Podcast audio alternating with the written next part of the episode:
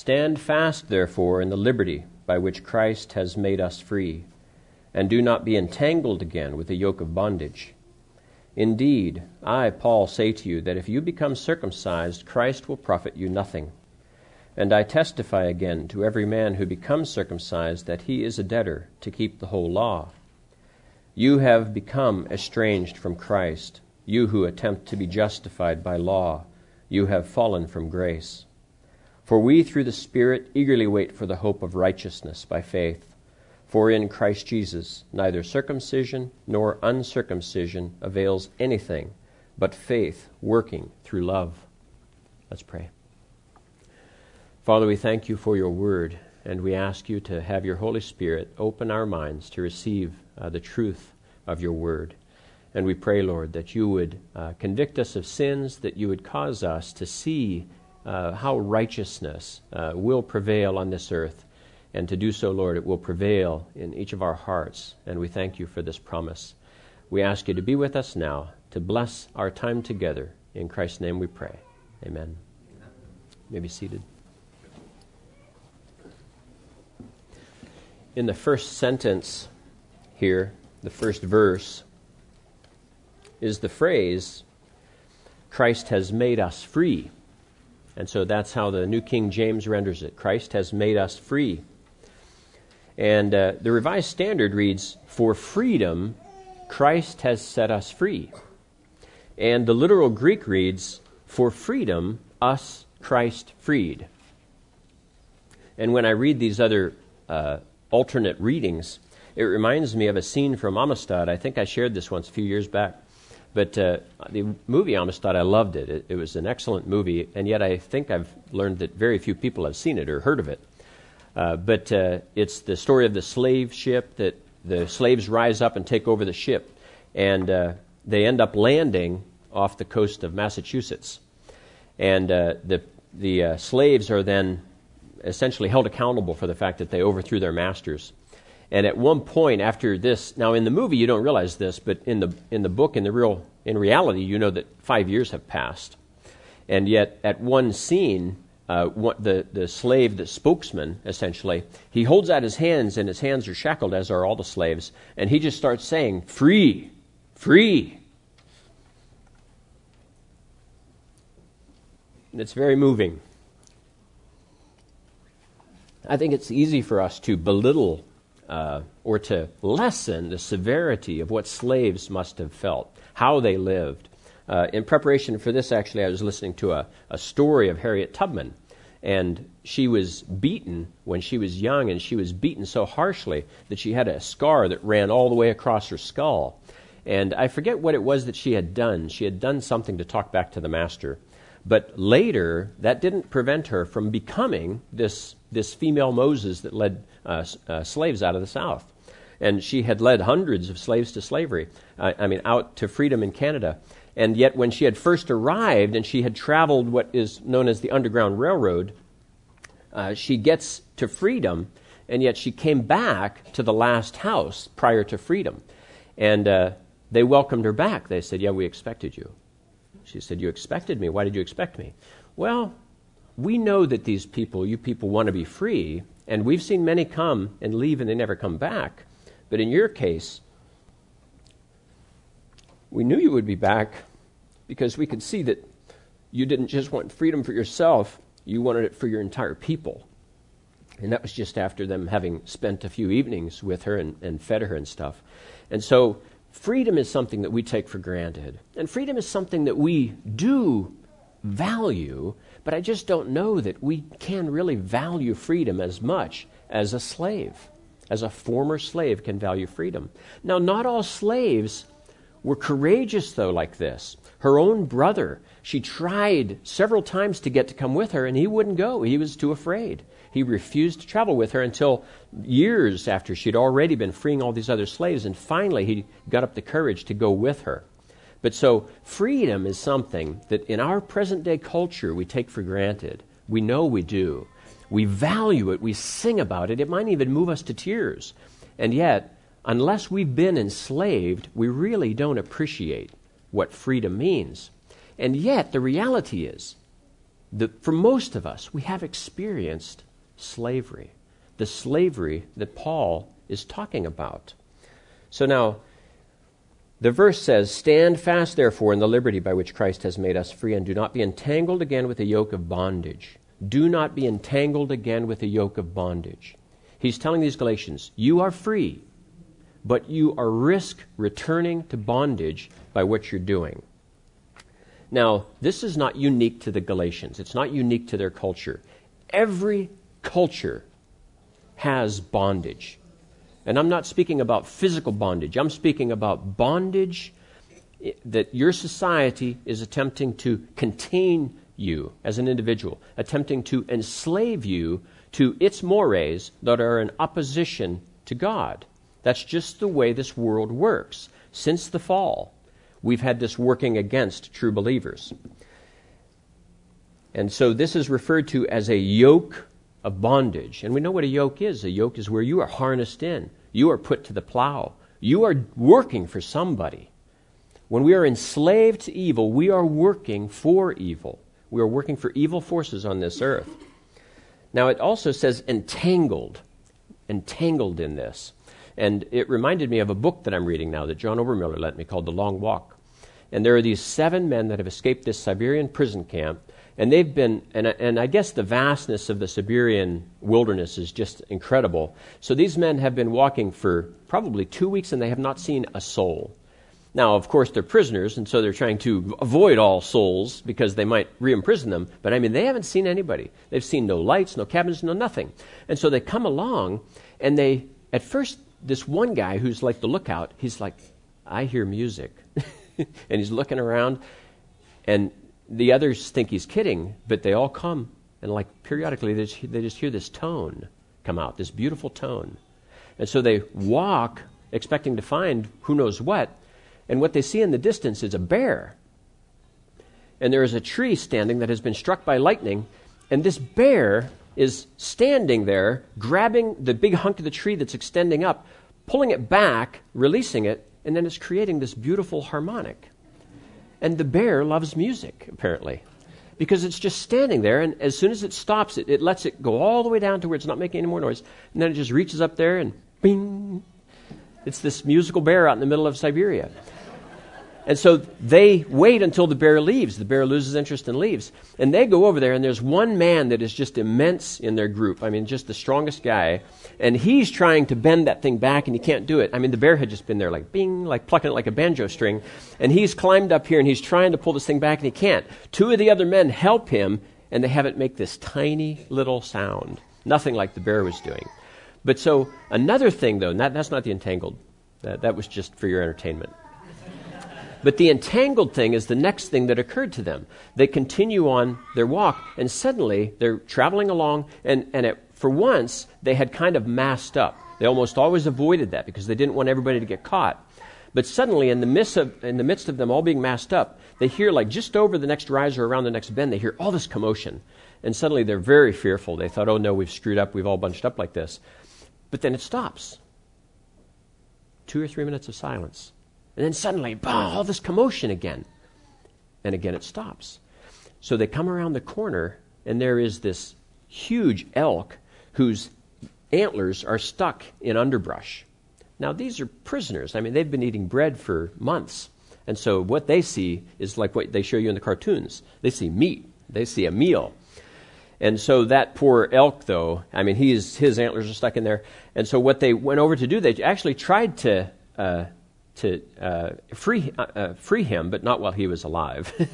that one of the guys executed him. Uh, the elk has now bled out, it's dead, but now they're trying to free him. They can't get him out of this thing. They actually have to take their axe and break his antlers off to drag him out of this.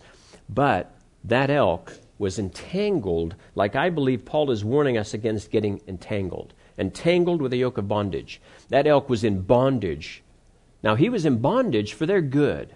God had stuck that elk there for their uh, salvation, really, because they were cruising along and they needed food and they didn't have any weapons. All they had was the axe, and you know you really can't hunt with an axe. Uh, animals are much faster and smarter than that. But they ate, they ate good for like I forget three or four weeks. I mean, they they they first they feasted They, they ate as much elk as they could because they knew they couldn't carry it all. And then they harvested it all and carried it away with them.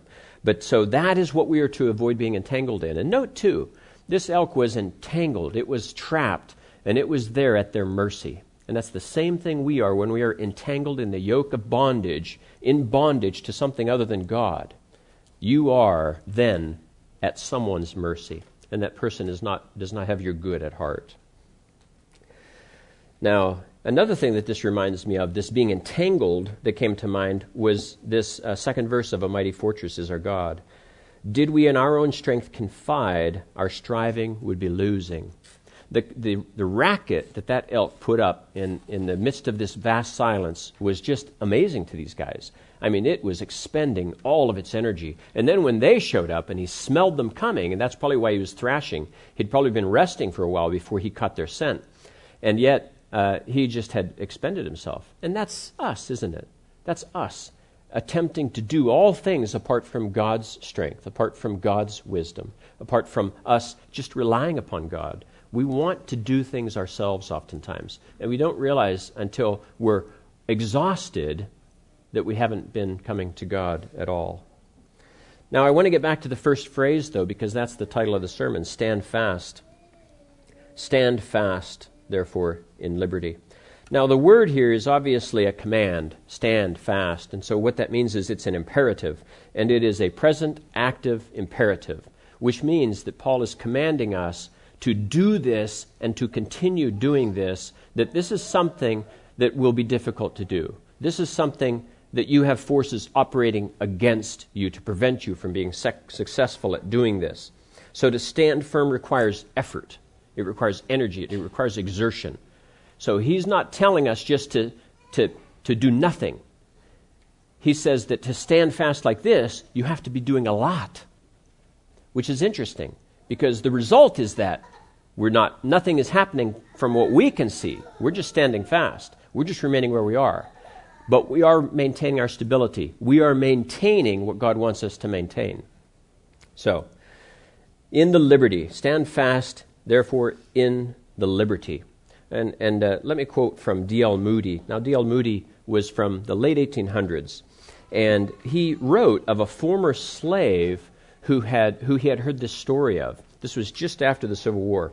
This former slave was confused about her status, and she had this to say Now, is I free or bin I not?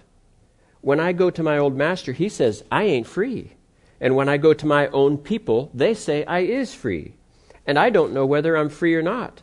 Some people told me Abe Lincoln signed a proclamation, but Master says he didn't. He didn't have any right to. Now, I want you to think of this in the context of Christianity. When we are saved, we are freed from the bondage of sin. And yet, so often, we don't experience that freedom. We revert to sin it still has a hold on us, just like this woman. This woman was so used to a life of slavery that she could not really relate and didn't know how to handle her former master barking out commands to her. Like sin barks out commands to us. We are saved. We owe no allegiance to that master, but it still has this hold on us that we must recognize in order to be able to deny the reality of it, deny the strength of it. So we have to recognize first that we're free, such that we can then repudiate sin, throw off its evil influences in our lives. Now, another picture comes to mind when I hear stand fast, and I'm sure for many of you it would, and it's what you hear in war. When, especially in the olden days, uh, when you just pretty much had lines of military formations and, and you're waiting for the enemy to attack you, and your uh, commander is attempting to strengthen your resolve. Stand fast, boys, stand fast. So now, in this uh, Civil War theme, you have what is potentially hundreds of men running up the hill at you with their rifles and they're screaming. I'm told that the rebel yell was just awe inspiring in terms of the fear that it would have come into the Union troops' hearts. I mean, these Rebs knew how to yell. and they would they would put fear into these Union troops' hearts. And the Union troops often were new because they kept recycling new ones in. You know, the Rebs had much smaller forces, and so the men tended to be veterans after a short time, whereas the Unions were often having new troops fill in. So this is the first time they've heard this rebel yell. And it's hard to stand fast when you're facing this onslaught, this human wave that wants to kill you. And yet, the battle belongs to the Lord from Petra. When your enemy presses in hard, do not fear. Take courage, my friend. Your redemption is near. These men had to hold that line in order to accomplish what it was that they needed to do. They needed to overcome their fears, just as God requires that we overcome all of our fears. He wants us to rely upon Him. Your redemption is near. Think of this. Think of the, the Israelites. We, are ten, we tend to think uh, poorly of these poor uh, Jews that escaped Egypt. You know, we think of the fact that they all got killed later by God in the wilderness for being such, such wusses. But put yourself in their shoes. They've been a kept people for generations. They are slaves. They think like slaves, they act like slaves. Moses has brought them out. He's brought them to the Red Sea. They're pressed up against this. They are in a position of vulnerability. And here they've got the whole Egyptian army coming at them with their chariots and with their advanced weaponry. What do they have? Well, they don't know God that well, so they don't know that they have the God who can command 100,000 angels to swoop in and kill their enemy. But so they're fearful. And it's exactly the situation that Paul is bringing to mind here. This is what evil does it overwhelms us. We must go to God when evil overwhelms us like this. If you don't, your fears will overwhelm you. I want to read Hebrews chapter 12, verses 1 through 4. Therefore, we also, since we are surrounded by so great a cloud of witnesses, let us lay aside every weight and the sin which so easily ensnares us, and let us run with endurance the race that is set before us, looking unto Jesus, the author and finisher of our faith who for the joy that was set before him endured the cross, despising the shame, and he sat down at the right hand of the throne of God. For consider him who endured such hostility from sinners against himself, lest you become weary and discouraged in your souls. You have not yet resisted bloodshed, striving against sin.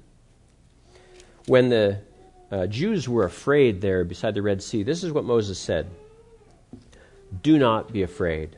Stand still and see the salvation of the Lord, which he will accomplish for you today. So, see, when he, when he is commanding them to stand still, that's what we're being commanded. Stand fast. It is standing still. But you're not doing nothing, you're overcoming your fear. You are overcoming your inclination to run from what is about to attack you, from what is perhaps now attacking you. So, standing fast is standing in the power of God, it's standing in His strength and allowing Him to fight for you. So, when you stand fast, it's not that you're doing nothing, you're doing all you can. What's the motto of the state of New Hampshire? live free or die? Live free or die. Excellent, Donald. Thank you. Live free or die. They adopted this motto in 1945. And yet, why did they adopt this motto in 1945? It is from a letter that a famous New Hampshire general wrote in 1809. And he wrote this letter to his former comrades in arms. He was going to be unable to go to the annual uh, commemoration of the Battle of Bennington. He had been the commanding general at this battle. Uh, Bennington is a city that's in Vermont, and yet it borders New York. The, the battle was, for the most part, fought in the state of New York. But what had happened was this uh, there was a uh, English uh, general by the name of Burgoyne who had just had some successful battles in recent months, and he had been whipping the colonialists. And they had heard that he was sending a force to Bennington to raid their weapons depot. And they had, and, and Burgoyne had heard correctly that they had a minimal uh, militia guarding this city and this, and this cache of weapons. And so the people heard about this, and so they, they basically asked their leaders, you know, help, help us. So what happened was this general, uh, this general uh, John Stark, uh, he uh, got permission from the, the, the local uh, New Hampshire to go out and seek a militia. Within six days, he got a 1,500 man militia. Within six days, he had accumulated 10% of the uh, men that were over 16 in the state of New Hampshire to this force. And so now their force of militia outnumbered the English.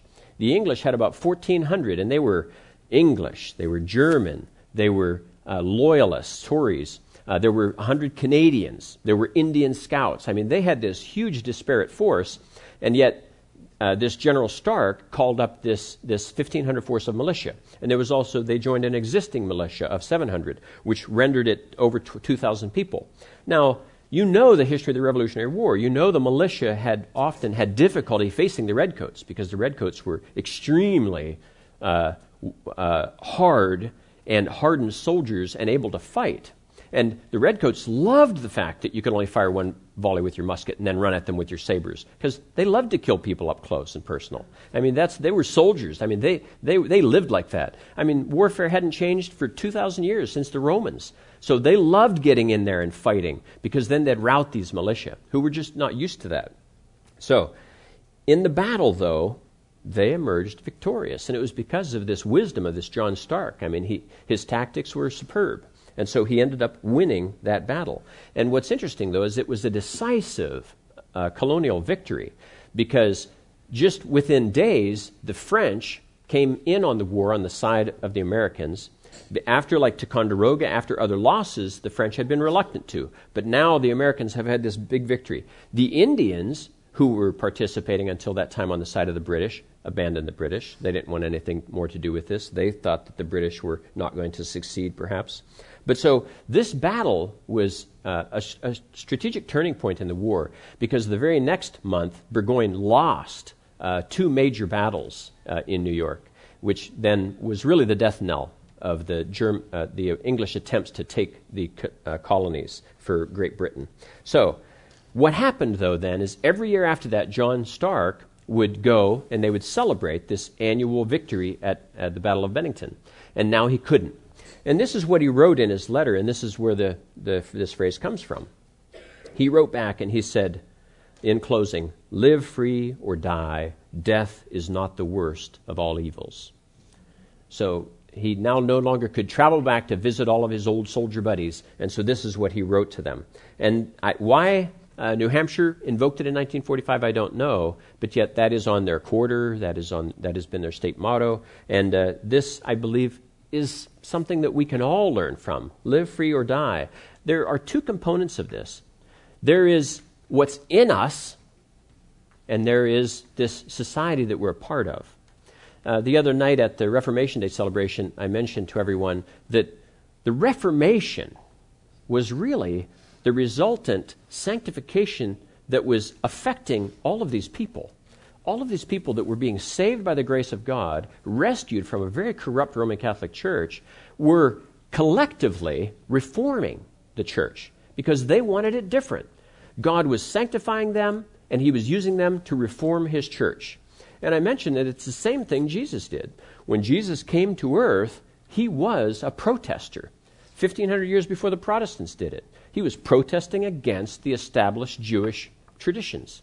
He wasn't fighting against the religion God had established, but he was certainly fighting against the practices and the ways in which it had been corrupted. And see, that's what happens, though, to protesters. They get put upon, they get killed, they get persecuted. And so we must not back down from being protesters for God. It's what Jesus did, it's what the reformers did, it's what Christians must do if they are true to their roots, if they are true to God. And you can see how passionate Paul is about liberty. Verse 2, he says, Indeed, I, Paul. I mean, he's emphasizing the fact, indeed, I, Paul, you know, I of all people, you know, who have been up to my eyeballs in works righteousness, I of all people want you to understand what you're losing as you walk away from the liberty that you've experienced with the gospel. And so, again, there's this inward and outward aspect. There's what's occurring within us, and there's how we're transforming society. Both of these are real, both of these are God ordained. he says, If you become circumcised, Christ will profit you nothing. Now, there's kind of a puzzle here, and I want you to peek ahead to verse 6. For in Christ Jesus, neither circumcision nor uncircumcision avails anything. But if you read too literally, indeed, I, Paul, say to you that if you become circumcised, Christ will profit you nothing. In verse 2, he's saying circumcision is very important. Don't do it. But in verse 6, he says, neither circumcision nor uncircumcision avails anything. So, what is it? Is it that circumcision is important, that I shouldn't do it, or else I'm at risk of something? Or is that, like verse 6, true, that it really doesn't matter? It doesn't matter whether you are circumcised or not, or get circumcised or don't. Why I really blew that. Circumcision. I do know how to pronounce it. So now, I want you to reflect on that. God is always filling His Word with puzzles. He wants you to understand this. So now, you have to ask yourself, why? Why is the person getting circumcised in verse 2? To be saved. That's what he thinks. He's participating in an outward work that he believes will make him right with God. Something outward. Doesn't have anything to do with his heart, doesn't touch his heart. He's just doing what he thinks he has to do to go along to get along and get right with God.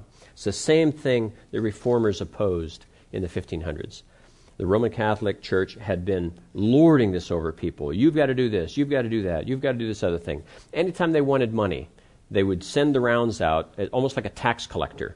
You know, your guilt costs more this month because we have bills to pay. Uh, it's just it's just such a horrendous abuse of the power of the church. And two, in verse three it says, "And I testify again to every man who becomes circumcised that he is a debtor to keep the whole law." Again, we see here that circumcision is important. This, this person is taking upon himself all of this responsibility to keep the law. There's a phrase, in for a penny, in for a pound. That's what this means. It means that, hey, if you're going to buy into works righteousness for this, that means you need to go all the way. You can't go part way, you've got to go all the way. And so those that embrace the law of necessity must let go of the alternative means, which is grace. So if you embrace works, you're letting go of grace. You're, you're taking the one to abandon the other. And see, the Jews loved the law. They loved works righteousness. And yet, they loved 80 or 90% of the law. And the other 10 or 20%, they just manipulated until they liked it. And so, for instance, you read about how they made policy about how, well, a Sabbath day's journey is this, and I can't travel more than that, or else I would be breaking the law. Therefore, I consider my property my home, and I will bury cans of my property every 500 yards or so around the city. So that way I can go anywhere I want in the city, and I'm still home because my property's there. I mean, talk about crazy. I mean, obviously, God wouldn't have implemented it like that, but that's the way they got around these things as they got into parsing out their laws and saying, You're guilty of violating God's law, and I'm going to hold you accountable, and people would accuse them of the same, Oh, no, I'm, I'm exempt because of this, that, or the other thing. So they would, they would, just as Jesus said, they would place all these burdens on the people, but yet they themselves were not helping the people to carry those burdens. They were only wanting to oppress them. In Christ's day, that was what the church did. In the Reformers' day, that was what the church did. And we think now that because there's this kind of easy grace in our church, that that isn't coming, but it will. Works righteousness will displace what you now see in the, in the uh, easy grace church movement because it has to. This can't survive because it's abnormal. What is a more normal, dumbed down, non gospel enriched uh, environment is works righteousness. That's what everybody understands around this globe in their heart. From the, from the the most isolated Indian community in the mountains of New Guinea, they know their righteousness with God comes from what they do because that's just the way God wired us. And so we fall prey to that.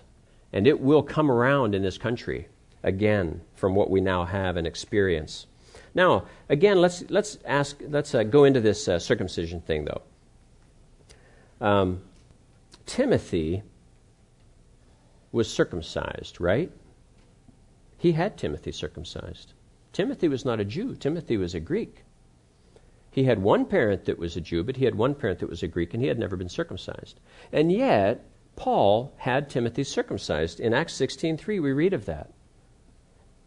So circumcision is important to Paul, right?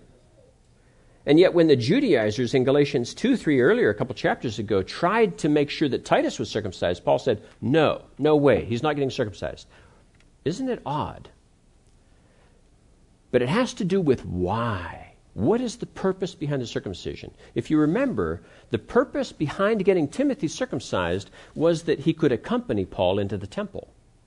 Paul just wanted him in the temple. It was a very practical reason for him to have Timothy be circumcised. What? Yet, when the Jews wanted Titus circumcised, it was that he would be saved. He's impure. He can't be in our midst because he's an unbeliever. And he's an unbeliever. We know it because he's not circumcised. And that's where Paul drew the line. No, no, he's a believer. He is a believer, and you're not going to circumcise him. Because, see, these are Jews that are actually saying that they're following Christ. And yet they want it both ways. They want the law, and yet they want the freedom of the gospel. And, and Paul is very clear in saying, no, you cannot have both. This is an either or thing. This is not an and, it's either or. And he goes on in verse 4 to say, You have become estranged from Christ. You who attempt to be justified by law, you have fallen from grace. Now, this is the only occurrence of this phrase in the Bible, and yet we know this phrase in our culture. To fall from grace is something that many Christians believe can happen that a person can be saved today and yet a week from now be unsaved. A week later, they're saved again. A week later, they're unsaved. See, that's just really a repetition of Roman Catholicism. That's exactly what they taught. They said you can never, ever be sure of your salvation, of your standing. That's why purgatory came into being. It was a means of making sure that while you might still worry about the pain that you and your loved ones will suffer, oh, you can get there eventually. It only means you have to work that much harder, give that much more money to the church, whatever it is. But yet, it was a means of laying the guilt on them, but yet laying the solution that they can then work out and, oh, by the way, benefit the church in enacting. So, this is what he's saying. You have become estranged from Christ, you who attempt to be justified by law. You have fallen from grace. So, what does he mean? Does he really mean that you've lost your salvation? Well, Paul doesn't know any more than you or I who is or isn't saved. Right? He was a man.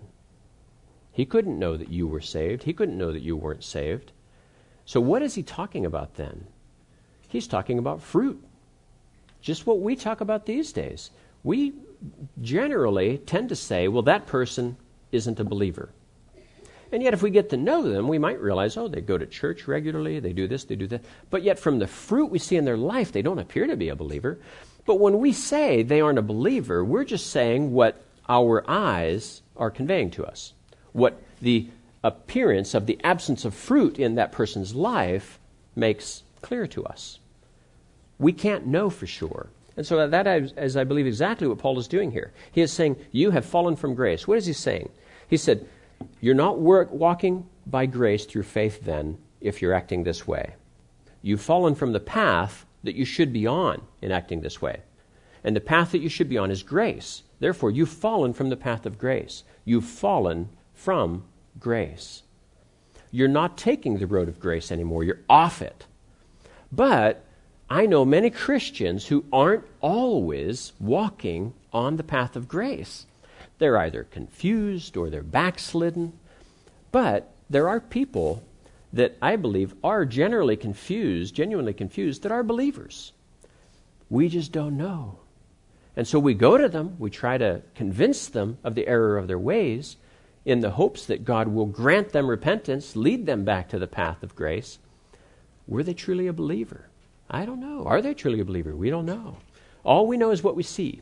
And so we just preach at them until perhaps they get upset with us, and then, and then we have to stop preaching at them, maybe. So now, also, another thing that is common, and I believe this is all too common for Christians, I do it myself, I think I do it all the time, but we think that our works, our efforts, put God in our debt. I know to say it that bluntly, you think, oh, no, no, I don't do that. You may be, I don't know. But, uh, you know, there was a, about a year ago, there was a pro football wide receiver who uh, he plays for the Buffalo Bills. I don't know if he still does, but uh, in a game in overtime, he is passed the ball and it hits him right in the hands in the end zone and he drops it. And in a tweet right after the game, he's a Christian, he says this I praise you 24 7, and this how you do me? You expect me to learn from this? How? I can't learn from this. But then immediately people jumped on him about it, and he recanted. Now, I must admit, though, too, in his text, right at the end of his text, he says, Thanks, though. I don't know why he said that, but I mean, he appears to be venting with God, but then saying, thanks though, as if he's going to change the, you know, the point and, and minimize what he has written. It's almost as if he's already beginning to repent of what he's written. But I believe that's not atypical for us Christians. We all tend to do this. We all tend to think because I'm walking right with God, because I'm doing this, and we think the reverse. I didn't have my devotion today. That's why I'm having a bad day. That's why all these people are being jerks to me. You know, it's like, oh yeah, God's just waiting to do that to you, isn't He? You know, oh, I didn't have your devotion today. Well, take that, take that banana peel. You know, it's like mm, I don't think so. I think God's a little more mature than we give Him credit for. So there might be reasons that you face a banana peel that day, but I really don't think it was due to your lacking devotion. Those things tend to accumulate over time. I, I agree our attitude towards the difficulties we face is much better if we're walking with God. Whereas if we're not walking with God, our attitude towards things it deteriorates, doesn't it? I mean, we just become more and more like the world. We, we look more and more like unbelievers. And therefore, we must cut people the same slack that we really we should expect from them because we can't always be judged by our outward character to be believers based on what people see, the average unbeliever on the street or any, any person on the street.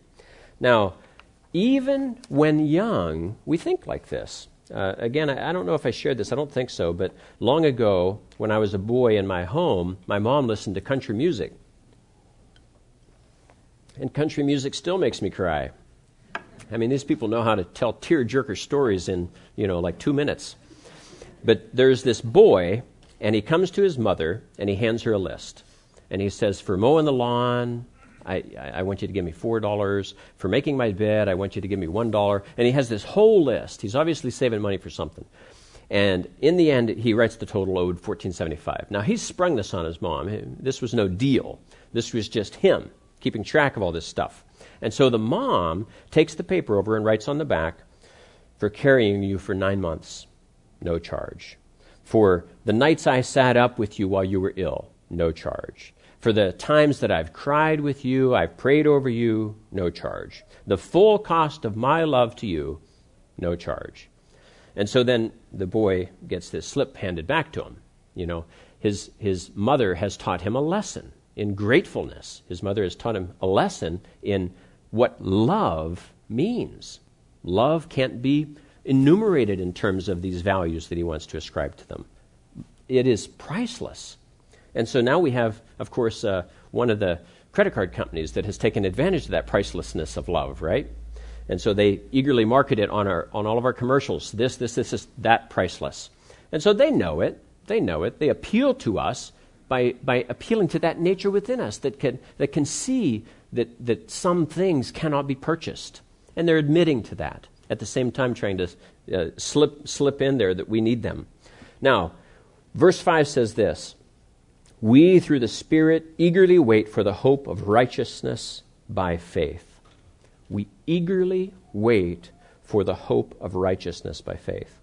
Now, we know, we know that we are justified in Christ the moment we believe. We know this. And yet, we also know that lifelong is a process of sanctification by which God is transforming us into His image more and more and more. And yet, even though we stand righteous before God even now, from the moment the blood of Christ has cleansed you, you're righteous before God and you remain righteous before God. We know, though, that there is a fulfillment of that. There is a day coming when you will be cleansed from all of your sin. And the righteousness that at this point is imputed to us, and God uh, essentially uh, sees us through the lens of Christ's righteousness and holiness, He will purify us completely and we will be righteous before him. And so that's exactly what he's referring to here. For we through the Spirit eagerly wait for the hope of righteousness by faith. This is something that is yet to come. This is something that will culminate in our lives and on this earth and through, for, throughout all eternity, where sin will be vanquished. Sin will be no more. No unrighteousness, no unholiness. And I want to focus here on just two words in verse 6. For in Christ Jesus, neither circumcision nor uncircumcision avails anything but faith working through love. And I want to focus on just the words in Christ. Long ago, as a young Christian, when I started writing letters, I didn't know how to end them. Sincerely just seemed so formal, so cold when I'm writing to a fellow believer. And I started signing my uh, notes, it weren't emails at that point, I don't think, that was in the early 80s, but I would sign them in Christ and then put Rod. And I forget if I saw someone else sign it like that, I don't know. But I love that simple closure of a statement because I'm stating there so much in just those two little words. I'm stating first a reality. I believe it, I fully believe it. People I write to might not, but I'm in Christ. And so I'm also, though, stating a hope that I long to be further in Christ, completely in Christ, enveloped by Christ, living for Him. So now, we are on this earth passionate about many things. People, people really have a lot of passions, a wide variety of them. But the believer, as being in Christ, and the unbeliever, as not being in Christ, these are two fundamental things that should drive our passions. Us being in Christ should be the passion of our life, I believe. People are passionate about everything. Celebrities want fame, the wealthy want more wealth. Politicians and the powerful want more power and influence. Muslims pretty much want to convert or kill anybody that refuses to be converted. And they're passionate about that. They're carrying that out now. I just listened to a book called uh, The Infidel's Guide to the Quran. And I want to do it again. I want to read it again. And as I, as I read it, uh, mark up all the surahs in my, in my uh, Quran that I have. Because I, I do work with Muslims at my work. They're probably nominal Muslims, just as there are nominal Christians. And yet, I really do believe it's, I'm in a unique position to be able to share with them what I've learned about the Quran and just see what their views are on it. Because I believe any true devout Muslim is led down the path to the jihadist view of Islam. They do mean to take over the world for Allah. And they believe that anybody who is not faithful to Allah deserves to die. They, they must be subjugated, and yet, if they refuse to be subjugated, they must die. So, see, Muslims are passionate, environmentalists are passionate. Oh, they want to exterminate the humans, save the earth for the ants, right? I mean, environmentalists are just rabid about this. We are a plague on the earth, and we are to be contained and controlled. And they're largely getting a lot of power in governments to do just that. So, what are you passionate about? What are Christians to be passionate about? I believe it's about being in Christ. And if the fact that you are in Christ doesn't fuel you, it doesn't fuel your relationships, fuel your emotions, fuel your day to day activities, then it's probably that you need more passion. You need to understand more deeply who God is, who you are, why He saved you. He didn't just save you to give you a ticket to heaven and you bury it somewhere in your wallet until you need it one day. No, you're to be different from day one. You're to live for Him. You're to pour yourself out as a sacrifice to Him. So I ask you, are you as passionate about being in Christ as you are passionate about, let's say, liberty or whatever your other passions are on this earth? Are you as passionate about Christ as about college football?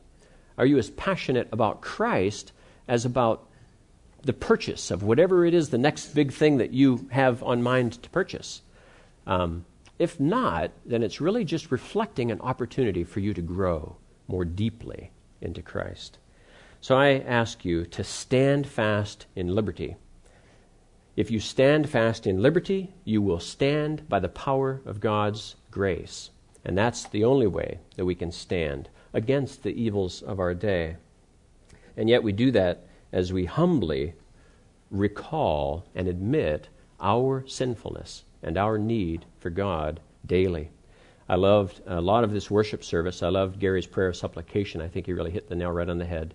Uh, we need to submit ourselves to God, and, and uh, reading something like the Valley of Vision each day to get us engaged with God is a wonderful way for us to remember who we are and how we need to live each day of our lives.